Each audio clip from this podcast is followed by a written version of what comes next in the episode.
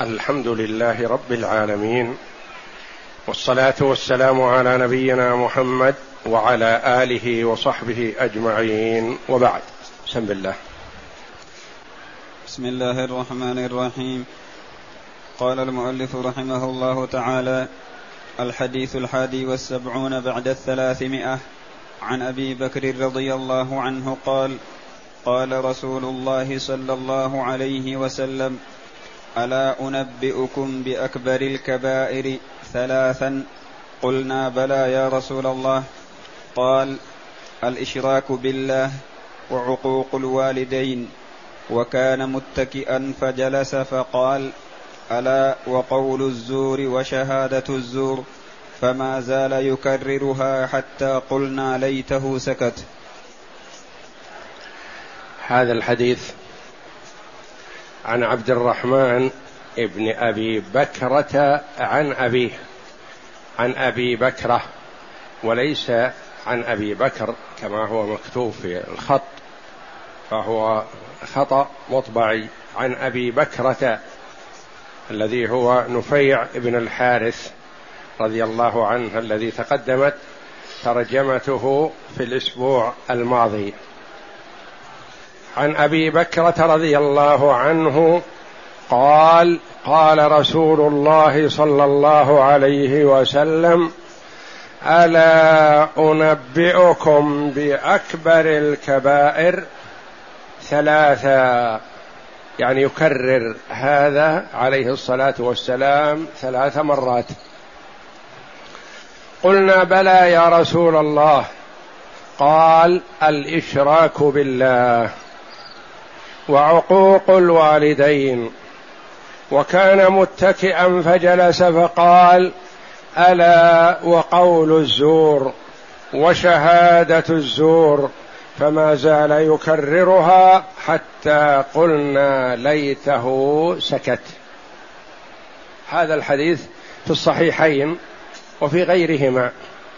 وفي الصحيحين ورد عن عبد الرحمن بن أبي بكرة عن ابيه أبي بكرة. نفيع بن الحارث رضي الله عنه. قال قال رسول الله صلى الله عليه وسلم ألا أنبئكم بأكبر الكبائر؟ ألا هذه أداة عرض. يعرض النبي صلى الله عليه وسلم هذه الفائدة العظيمة على الصحابة على سبيل العرض من أجل لفت نظرهم من أجل أن ينتبهوا ويثبت هذا الحكم في أذهانهم بخلاف ما لو قال الكلام مباشرة بدون هذا العرض فإنه قد ينتبه له البعض ويغفل عنه البعض. ألا أنبئكم؟ أنبئكم الإنباء بالخبر الهام الذي يجب أن يراعى وينتبه له. عما يتساءلون عن النبأ العظيم. النبأ هو الخبر الهام. ألا أنبئكم بأكبر الكبائر. دل على أن الذنوب كبائر وصغائر وأن الكبائر تتفاوت فيه أكبر الكبائر وفيه دون ذلك.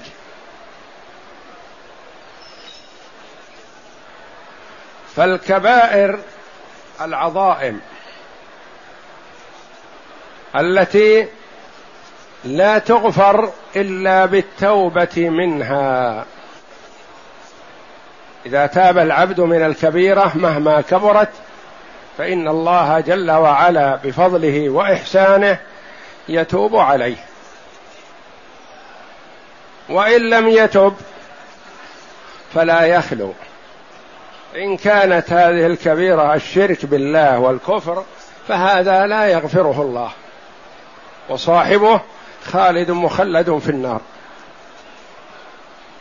إن الذين كذبوا بآياتنا واستكبروا عنها لا تفتح لهم أبواب السماء ولا يدخلون الجنة حتى يلج الجمل في سم الخياط. إذا كان ممكن أن يدخل الجمل البعير الكبير يدخل في ثقب الإبرة فالكفار يدخلون الجنة. هذا من المستحيل. والله جل وعلا يقول إن الله لا يغفر أن يشرك به ويغفر ما دون ذلك لمن يشاء. فالكبيره إن كانت الشرك ومات عليها المرء فالله جل وعلا لا يغفر له وهو خالد مخلد في النار. وإن كانت دون الشرك فيقول أهل السنة والجماعة داخل تحت المشيئة. داخل تحت المشيئة. يعني ما يحكم عليه بالنار ولا يحكم له بدخول الجنة من أول وهلة. وإنما يقولون هذا راجع إلى مشيئة الله جل وعلا. إن شاء جل وعلا غفر له من أول وهلة وعفى عن كبيرته وأدخله الجنة. والله جل وعلا جواد كريم. وإن شاء جل وعلا أدخله النار تطهيرا له وعقابا له على ذنوبه وكبائره ثم يخرجه الله جل وعلا من النار ويدخله الجنة. لكن قد يكون فترة قصيرة وقد يكون آلاف السنين. ولا يخلد في النار إلا الكفار. أهل الشرك والكفر. هذا في حق أهل الكبائر. ما كان شرك فالله لا يغفره. وما كان دون الشرك فيقال داخل تحت المشيئة. إذا مات العبد عليه. إن شاء جل وعلا غفر له عبده قد يكون العبد مثلا واقع في أمور من الكبائر لكن له حسنات جليلة وعظيمة. فالله جل وعلا يتجاوز عنه عن كبيرته لحسناته التي أداها. وقد يكون له نفع وفائدة ونفع المسلمين فيتجاوز الله جل وعلا عنه. لأن هناك فرق بين من كان نفعه مقتصر على نفسه ومن كان نفعه يتعدى لإخوانه المسلمين فهذا أحب إلى الله. أن يعمل العبد العمل الذي يتعدى نفعه.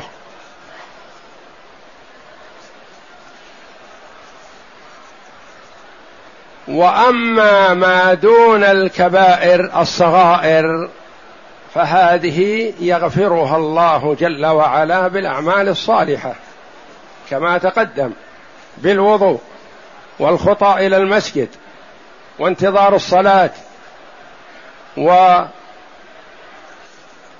ما يؤديه من الأعمال الصالحة كما جاء في الحديث الجمعة إلى الجمعة ورمضان إلى رمضان كفارة لما بينهن ما اجتنبت الكبائر.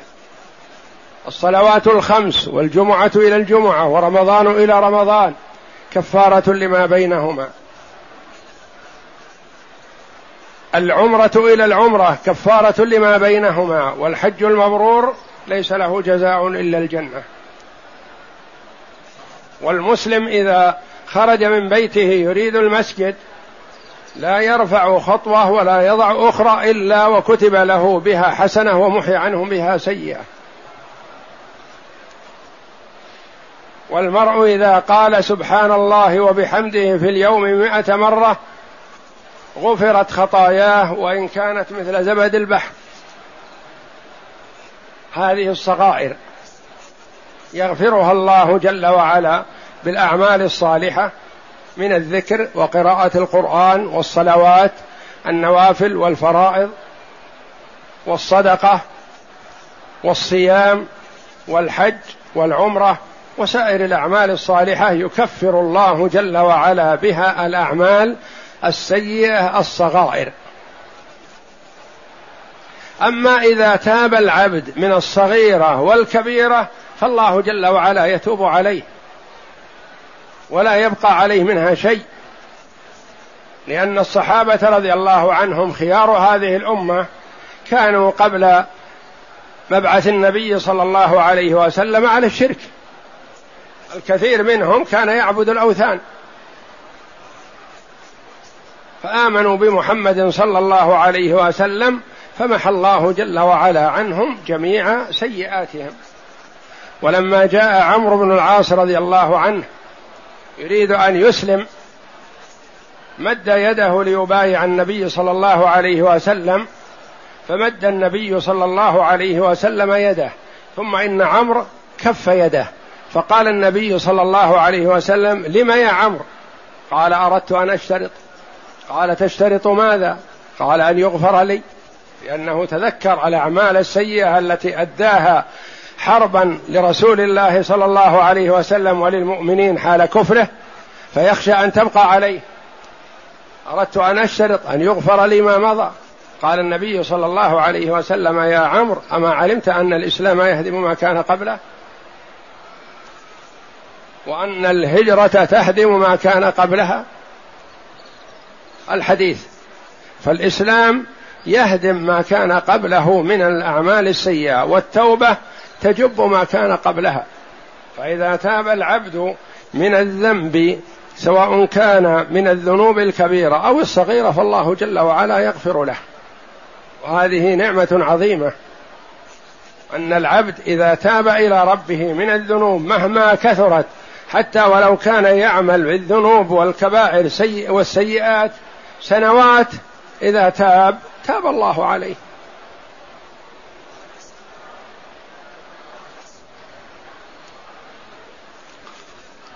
ففهمنا من هذا أن هناك كبائر وصغائر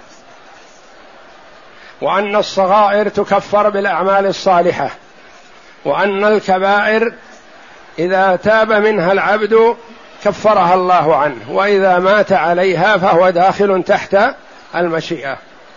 وأن الكبائر كذلك تختلف أكبر الكبائر وما دون ذلك. فالنبي صلى الله عليه وسلم قال للصحابة ألا أنبئكم بأكبر الكبائر؟ نصحا منه صلى الله عليه وسلم لأمته ليحذروا الكبائر كلها.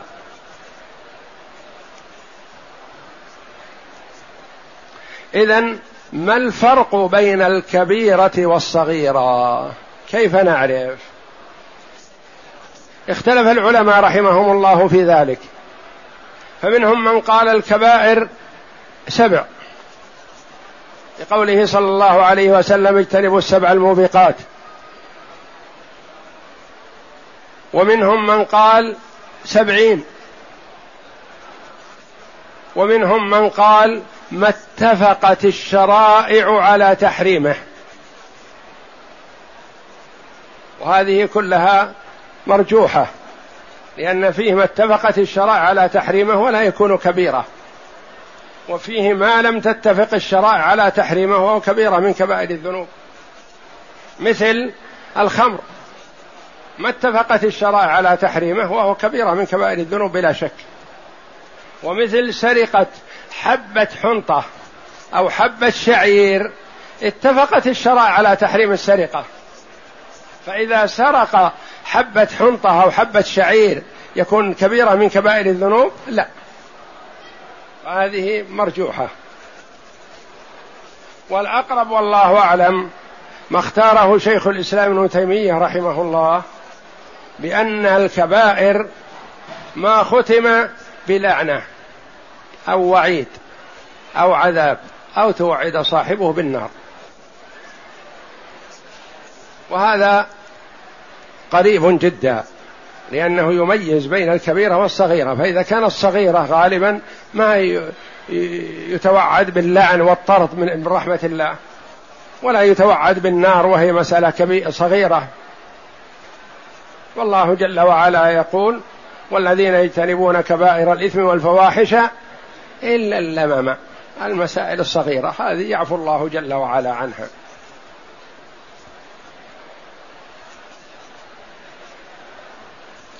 ألا أنبئكم بأكبر الكبائر؟ بلا شك. من حرص الصحابة رضي الله عنهم على العلم والفائدة ماذا سيقولون؟ بلى يا رسول الله.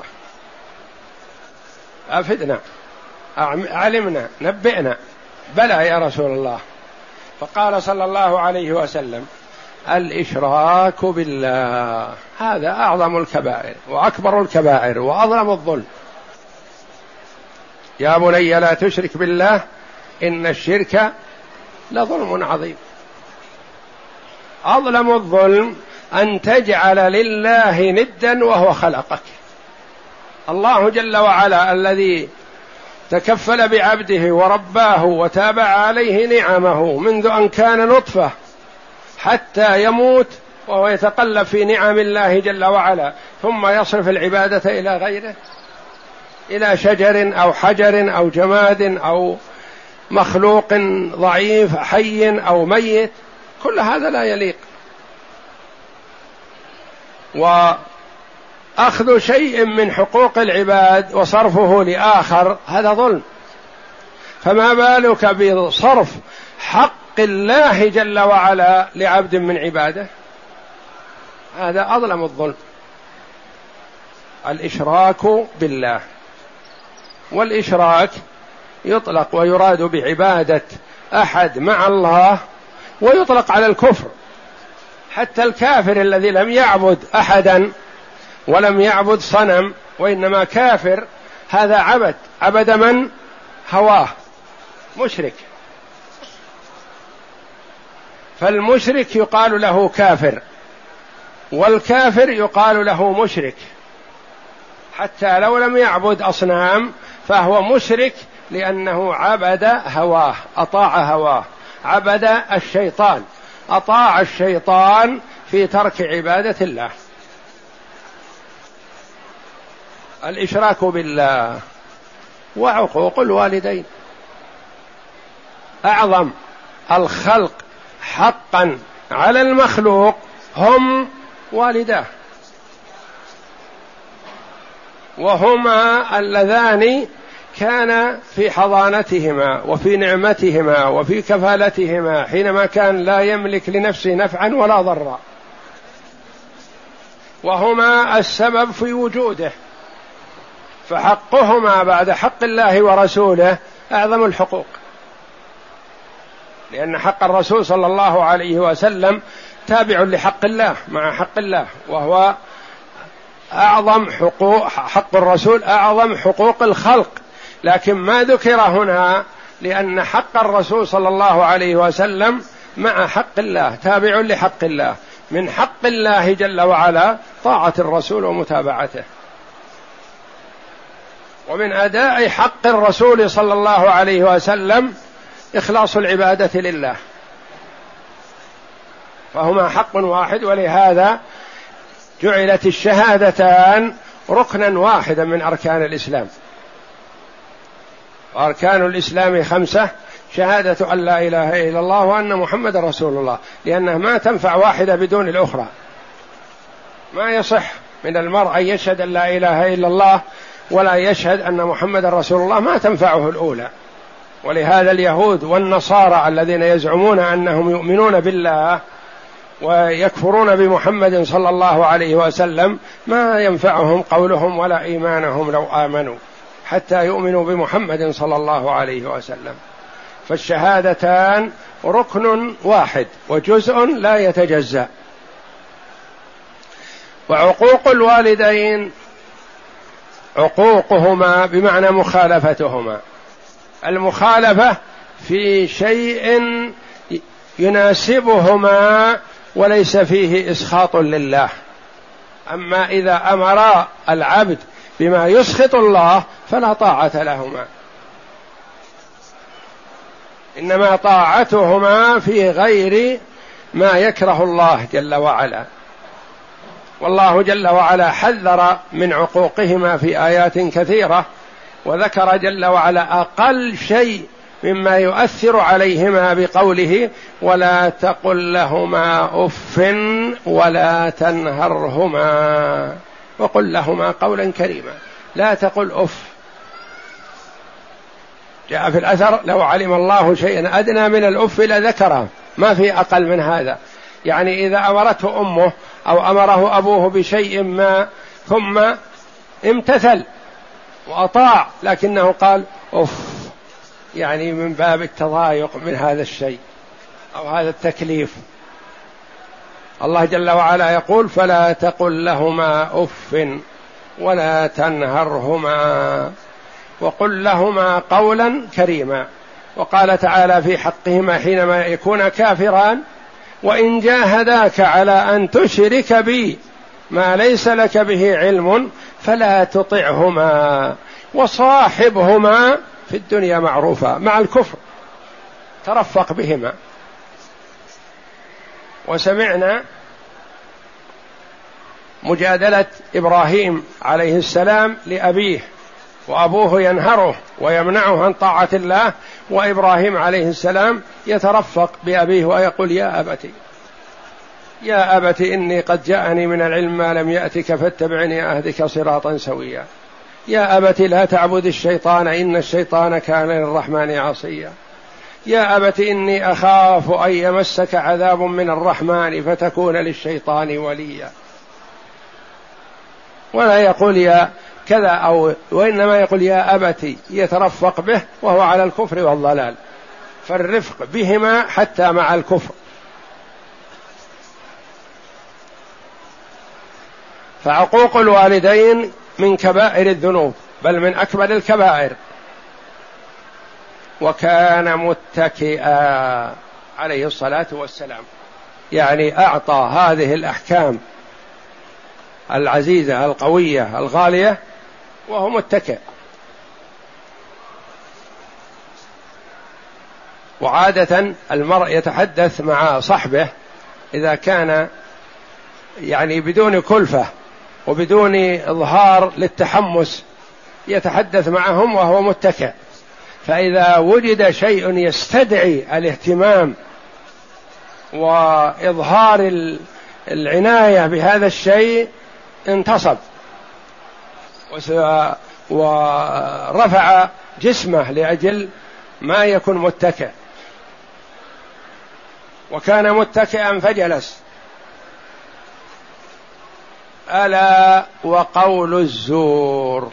قول الزور ثم يردد شهادة الزور ثم يكررها. ألا وقول الزور. ألا وقول الزور. ألا وشهادة الزور يكررها بحماس عليه الصلاة والسلام. حتى قال الصحابة ليته سكت. يتمنون أن يسكت رفقا بحال النبي صلى الله عليه وسلم. لأنهم يشفقون عليه.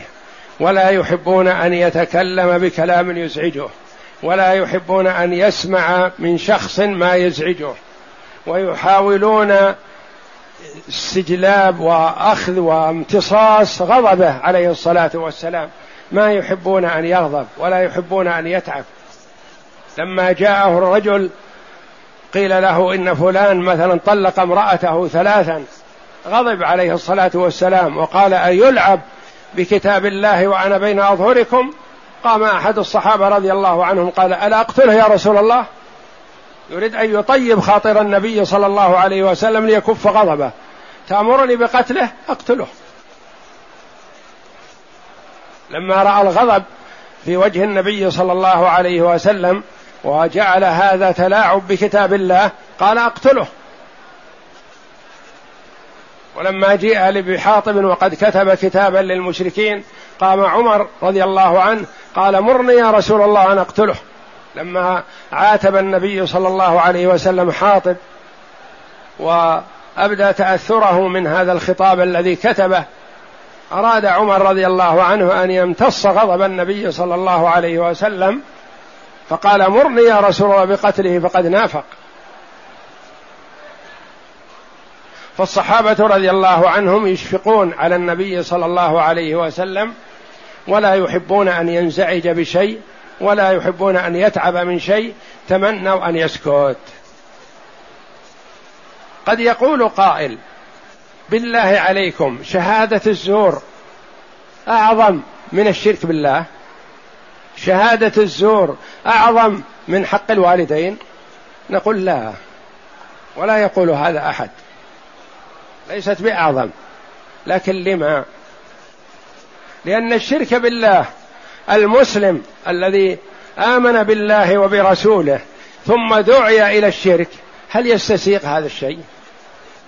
لو قتل لو أحرق بالنار لو قطع قطعة قطعة ما أشرك.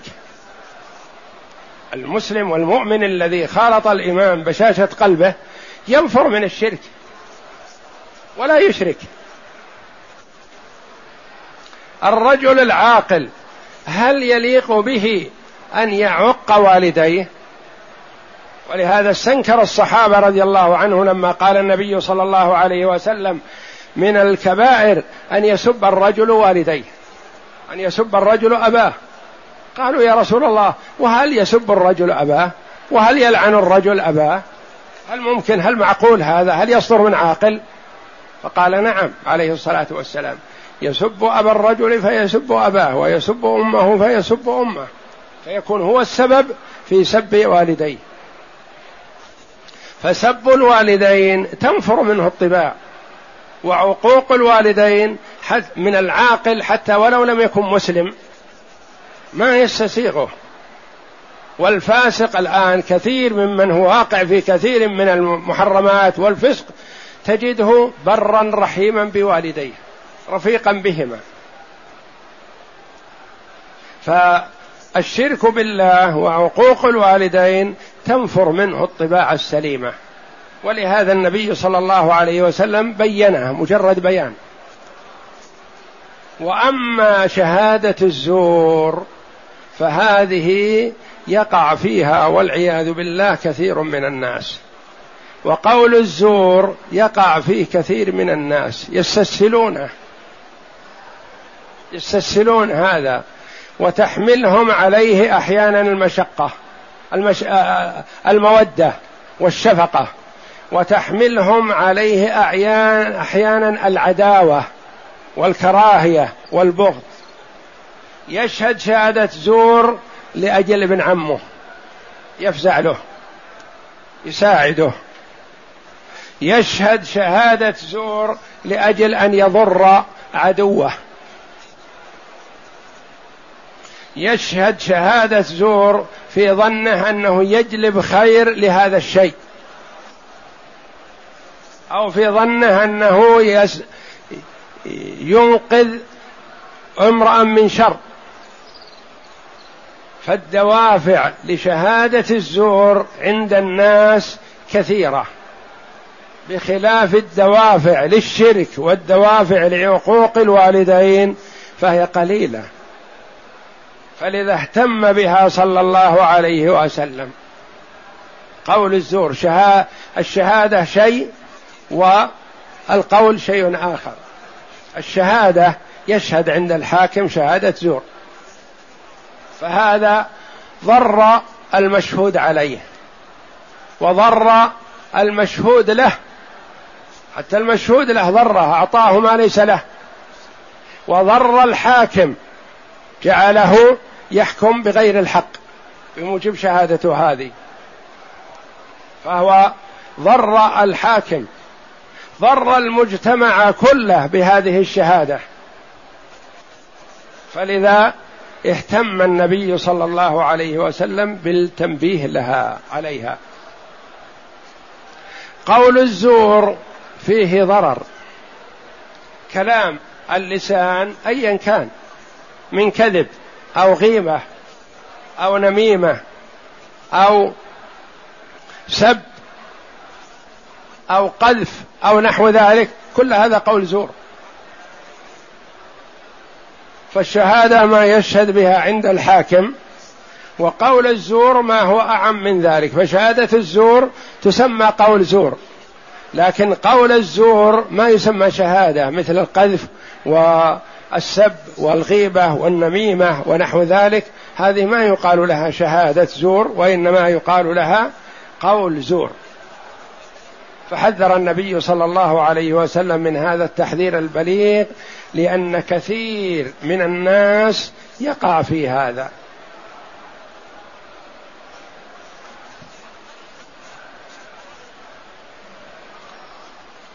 ألا وقول الزور؟ وشهادة الزور فما زال يكررها تحذيرا للأمة وتنفيرا عنها. حتى قلنا يعني قال الصحابة رضي الله عنهم ليته سكت رفقا بحاله عليه الصلاة والسلام. اقرأ.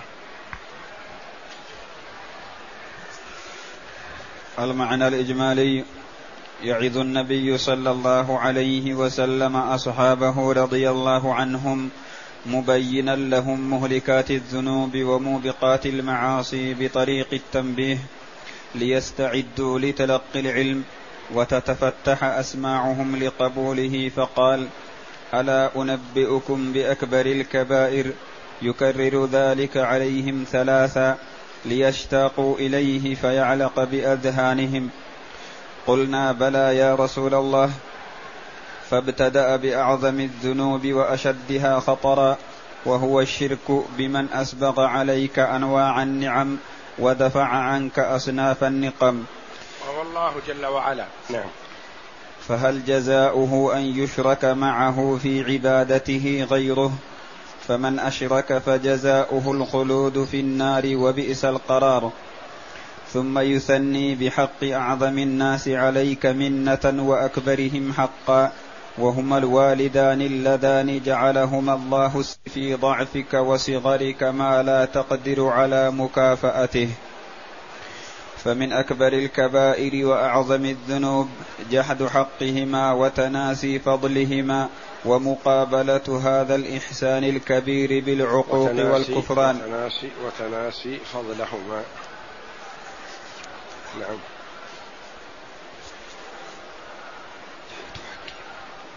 فمن أكبر الكبائر فمن أكبر الكبار فمن أكبر الكبائر وأعظم الذنوب جحد حقهما.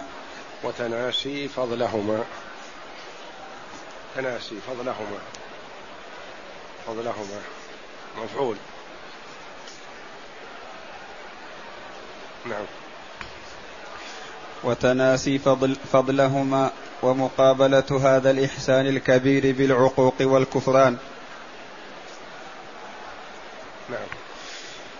يحدث النبي صلى الله عليه وسلم أصحابه بهذه المواعظ وهو متكئ. فلما أراد أن يحذرهم من شهادة الزور اهتم وتحفز فاعتدل في جلسته لعظم الأمر وجلل الخطب فقال ألا وقول الزور وشهادة الزور فما زال يكررها ويحذر منها حتى اشتد به الأمر وتمنى الصحابة رضي الله عنهم أن يسكت لما حصل عنده من التأثر والتحمس عند ذكرهما لما في هذه الشهادة الآثمة من الأضرار الكثيرة والمفاسد الكبيرة من تضليل الحكام عن صواب الحكم ومن قطع حق المحق ومن إدخال الظلم على المبطل ومن الكذب عند القضاة وفي مقام الحكم إلى غير ذلك من المفاسد التي يطول عدها ولا يمكن حصرها. نسأل الله العافية منها. ما يستفاد من الحديث أولا تقسيم الذنوب إلى كبائر وصغائر ويدل له أيضا قوله إن تجتنبوا كبائر ما تنهون عنه نكفر عنكم سيئاتكم. ثانيا اختلف العلماء رحمهم الله في تمييز الكبيرة من الصغيرة وأحسن ما حدت به الكبيرة ما قاله شيخ الإسلام ابن تيمية رحمه الله إنها ما فيه حد في الدنيا أو ما فيه حد مثل الخمر والزنا والسرقة هذه فيها حدود في الدنيا فهي من الكبائر. نعم. أو ختم بلعنة كالظلم ألا لعنة الله على الظالمين؟ أو غضب فيما إذا رمى المرء امرا بالزنا وليس كذلك أو رمى زوجته أو الزوجة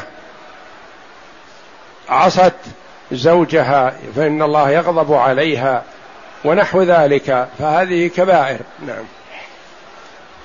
إنها ما فيه حد في الدنيا أو وعيد في الآخرة أو ختم بلعنة أو غضب أو نفي إيمان أو دخول جنة. أو دخول النار. أو دخول النار. أو دخول النار ختم بلعنة أو غضب أو نفي إيمان أو ختم بدخول النار. أو بدخول النار فهي الكبيرة. ثالثا أن أعظم الذنوب الشرك بالله لأنه جعله صدر الكبائر.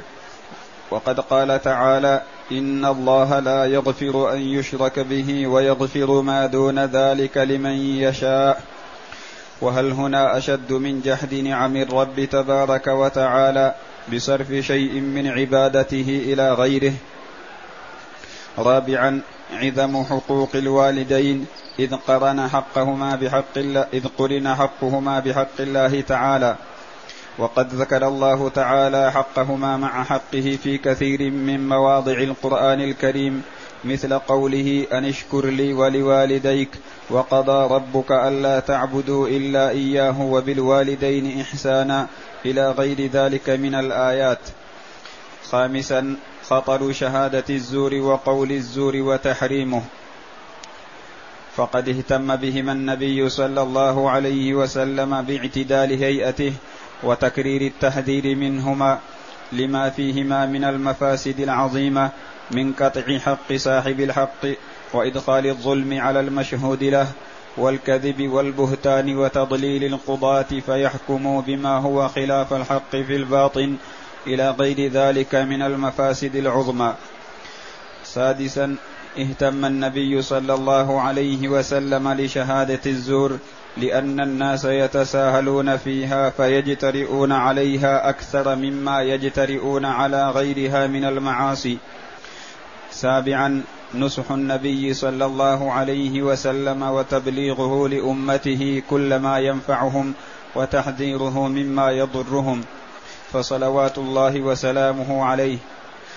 ثامنا حسن تعليمه صلى الله عليه وسلم حينما ألقى عليهم هذه المسائل المهمة بطريق التنبيه ليكون أعلق في أذهانهم وأرسخ في قلوبهم.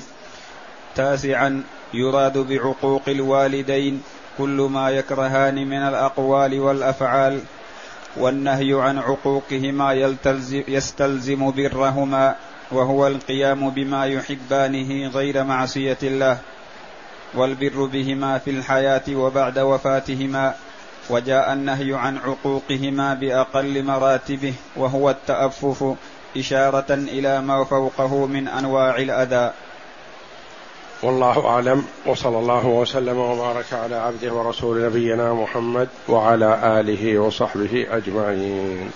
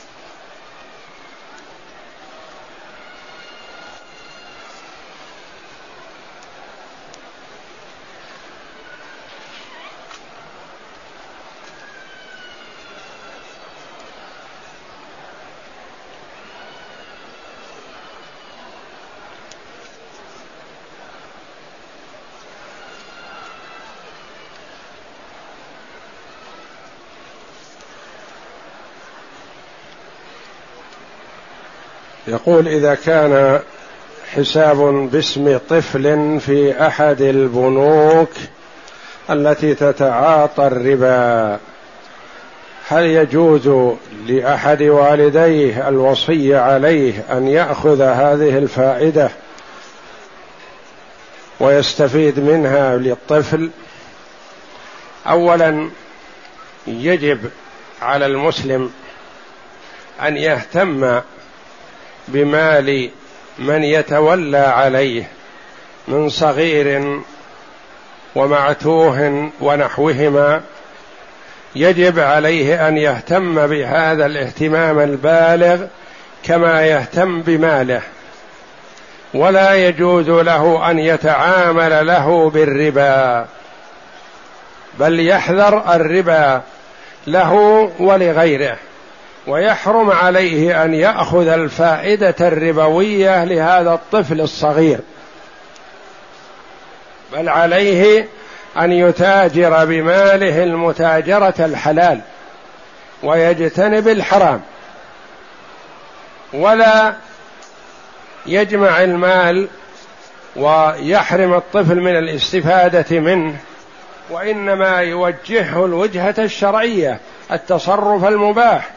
بالتجارة واحل الله البيع وحرم الربا.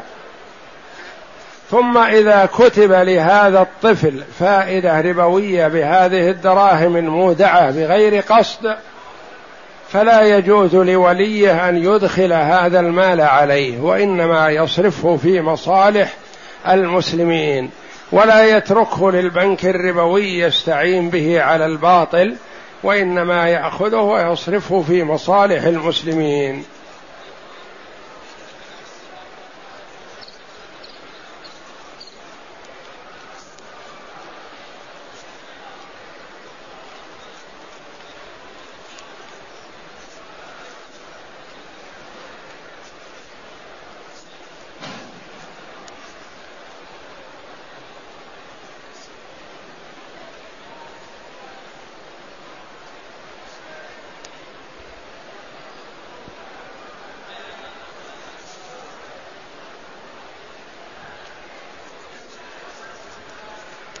يقول يقول السائل أنا معتمر ولست من سكان مكة.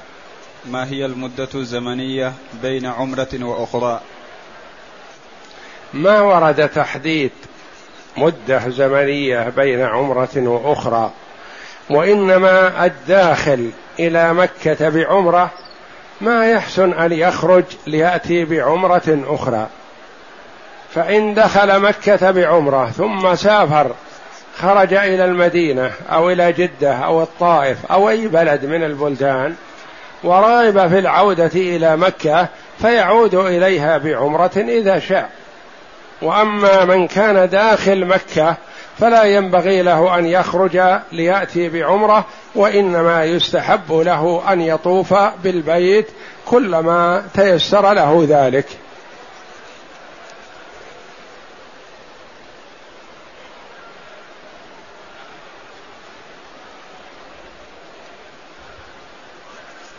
يقول استكمالا لسؤال الأمس عن ميراث الجدة التي توفيت وأن أولادها هم الورثة يكونون أعمامي فإذا تنازل الأعمام عن حقهم من هذا الميراث فهل يلزمنا شيء؟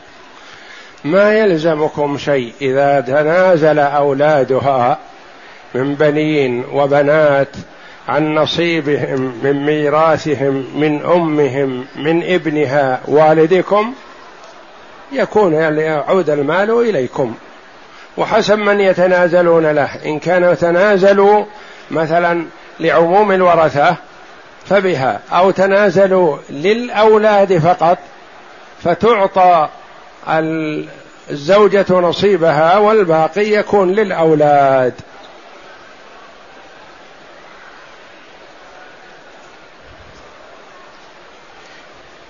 يقول أخي من أخي من أبي هل تكون جدتي أم أمي محارم محارم له؟ أم أمك ليس أخوك من أبيك محرما لها لأنها أجنبية منه لأنها تكون أم زوجة أبيه. فيصح أن يتزوجها. يجوز أن يتزوج الأب البنت ويتزوج الولد الأم هذه البنت أو جدتها.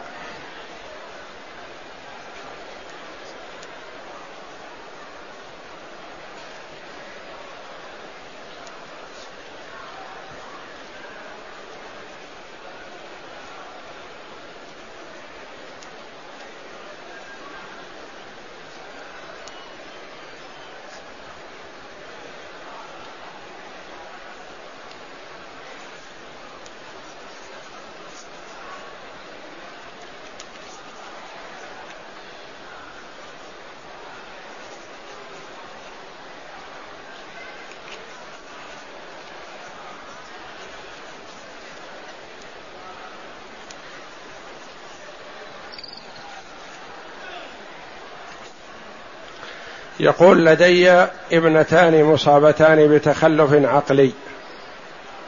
ما حكم الصلاة بالنسبة لهما؟ إذا كانت الواحدة منهما تحسن الصلاة إذا علمت فتعلم لأن حتى من كان ذكاه بسيط أو فيه تخلف لكن يدرك الصلاة يؤمر بالصلاة. وأما إذا كانت لا تدرك الصلاة فلا تؤمر بشيء لا تدركه. لا يكلف الله نفسا إلا وسعها. ورفع القلم عن ثلاثة. والمعتوه في حكم المجنون الذي لا يعقل.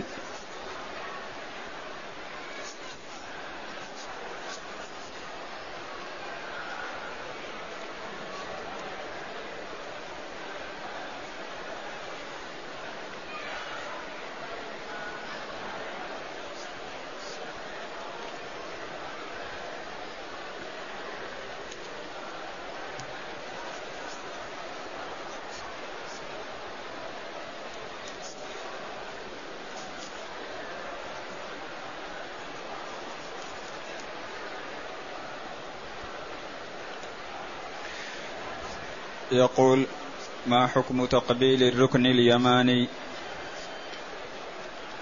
ما ورد تقبيل الركن اليماني فيما أعلم وإنما الوارد الاستلام. فالركن الذي فيه الحجر الأسود الحجر الأسود يقبل ويستلم ويقبل ما استلمت به ويشار إليه. والركن اليماني يستلم ولا يقبل ولا يشار إليه. والركنان الشاميان اللذان يليان الحجر لا يقبلان ولا يستلمان. فالله جل وعلا تعبد عباده بأنواع العبادات. وفرق جل وعلا بين المتماثلين من أجل امتحان العباد بالطاعة هل يطيع العبد أم يخلط ولا يبالي؟ اليوم الثلاثين من رمضان أو التاسع والعشرين واجب الصيام ويوم عيد الفطر واجب الفطر يحرم صيامه. والأول يحرم فطره ليختبر العباد جل وعلا. وهكذا شرع جل وعلا تقبيل الحجر الأسود على لسان محمد صلى الله عليه وسلم واستلامه و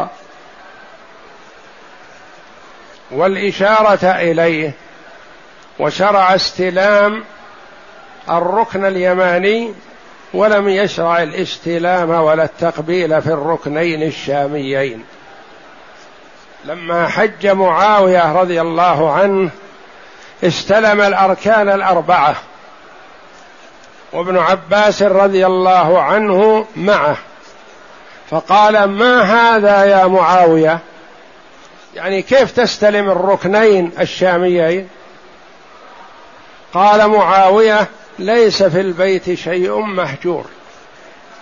يعني ما نهجر الركنين الشاميين نستلمهما. قال ابن عباس رضي الله عنهما سنة رسول الله صلى الله عليه وسلم أحق أن تتبع. قال معاوية رضي الله عنه صدقت. ابن عباس رضي الله عنهما اعترض على معاوية في استلام الركنين الشاميين. ومعاوية قال ليس في البيت شهي مهجور. فحجه ابن عباس بقوله سنة رسول الله صلى الله عليه وسلم حق أن تتبع. ليس المسألة بالعقل والفكر والإدراك وإنما هي بالاتباع والسنة. ويقول هل يجوز تقبيل الحجر الأسود من غير طواف؟ ورد تقبيل الحجر الأسود من النبي صلى الله عليه وسلم بعدما طاف بالبيت وصلى ركعتين خلف المقام ثم توجه إلى الحجر وقبله وخرج إلى الصفا صلى الله عليه وسلم. فالتقبيل مقترن بالطواف معه أو بعده. ولم يرد فيما أعلم تقبيل للحجر الأسود في غير الطواف. فهؤلاء الإخوة الذين يبادرون تقبيل الحجر أو استلامه بعد الفريضة هذا ما ورد. ويخطئون في هذا وبعضهم يبطل صلاته. لأجل يقبل الحجر الأسود. ربما سلم قبل الإمام فيبطل صلاته؟ قبل أن ينهي الإمام تسليمه وتجد الناس تراكموا على الحجر الأسود. ما هذا؟ هل هذا من سنة رسول الله صلى الله عليه وسلم؟ لا. فتقبيل الحجر الأسود مقترن بالطواف. كلما حاذ الحجر الأسود قبله صلى الله عليه وسلم أو استلمه أو أشار إليه.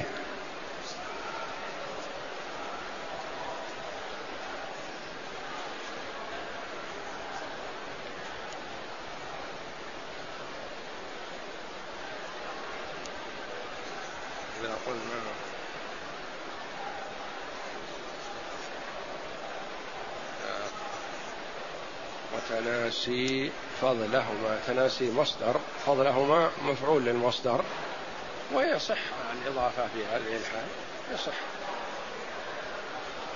أو دخول الجنة إذا عطفناه على النفي لكن ما عطفنا على الجملة مستقلة أو نفي إيمان أو دخول النار يعني يكون مختوم بدخول النار. نسأل الله السلامة.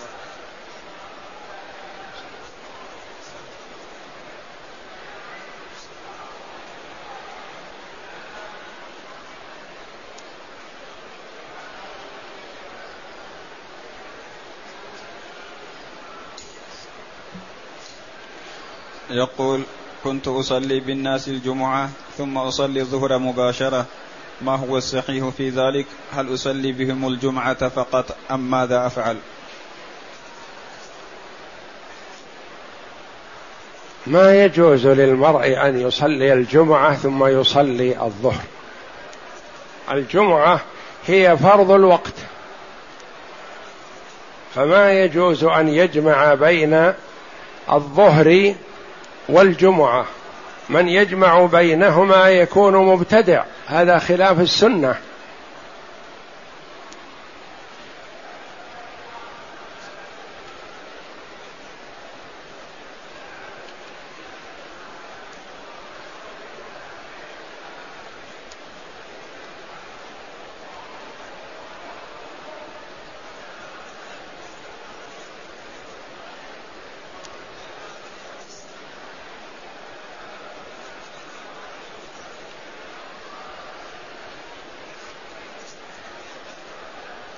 يقول هل لصلاة السنة سجود سهو؟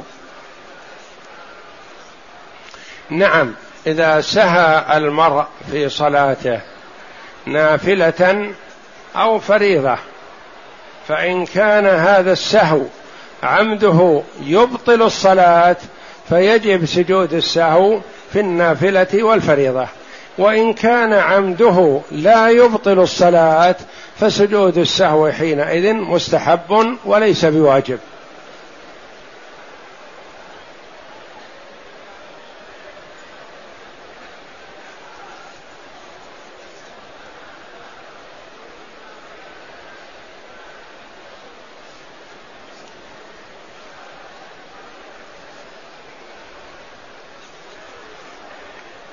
يقول ما حكم أن يعطي إنسان تعريفا وهو ليس عنده في المدرسة؟ هل يكون هذا من شهادة الزور وما كفارتها إذا كانت كذلك؟ إذا أعطيته تعريف على أنه فلان ابن فلان يقيم في كذا ونحوه فهذه ليست شهادة زور إذا لم تكن إذا لم تكن كاذب فيها. واما اذا اعطيته تعريف على انه عندك في المدرسة طالب أو مدرس وليس كذلك فهذه شهاده الزور. وشهاده الزور كفارتها بالتوبه إلى الله جل وعلا. واذا كان يترتب عليها اخذ حق من مسلم وسلب حق فيجب ان تعمل على رد الحق إلى صاحبه. إذا كان أخذ منه شيء بموجب شهادتك هذه فتعمل على رد الحق إلى صاحبه. أما إذا لم يكن قد ترتب عليه شيء من هذا فالتوبة والندم على ما فرط والعزم على الا يعود المرء لمثل هذا.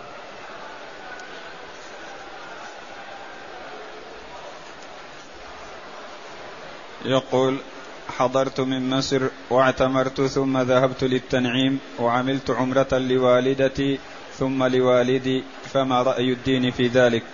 ما يحسن أخي تكرار العمرة؟ دخلت مكة بعمرة أكثر من الطواف بالبيت والأعمال الصالحة التي تتمكن بها ولا تخرج للإتيان بعمرة أخرى. فإن سافرت إلى مكان ما فإن شئت فعد إلى مكة بعمرة.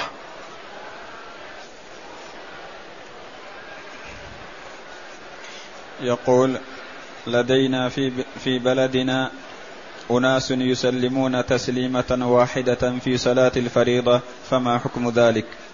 صلاتهم صحيحة لكن التسليمتان أفضل وإلا فقد قال بعض العلماء رحمهم الله بأنه يجزئ تسليمة واحدة والله أعلم وصلى الله وسلم وبارك على عبده ورسول نبينا محمد وعلى آله وصحبه أجمعين.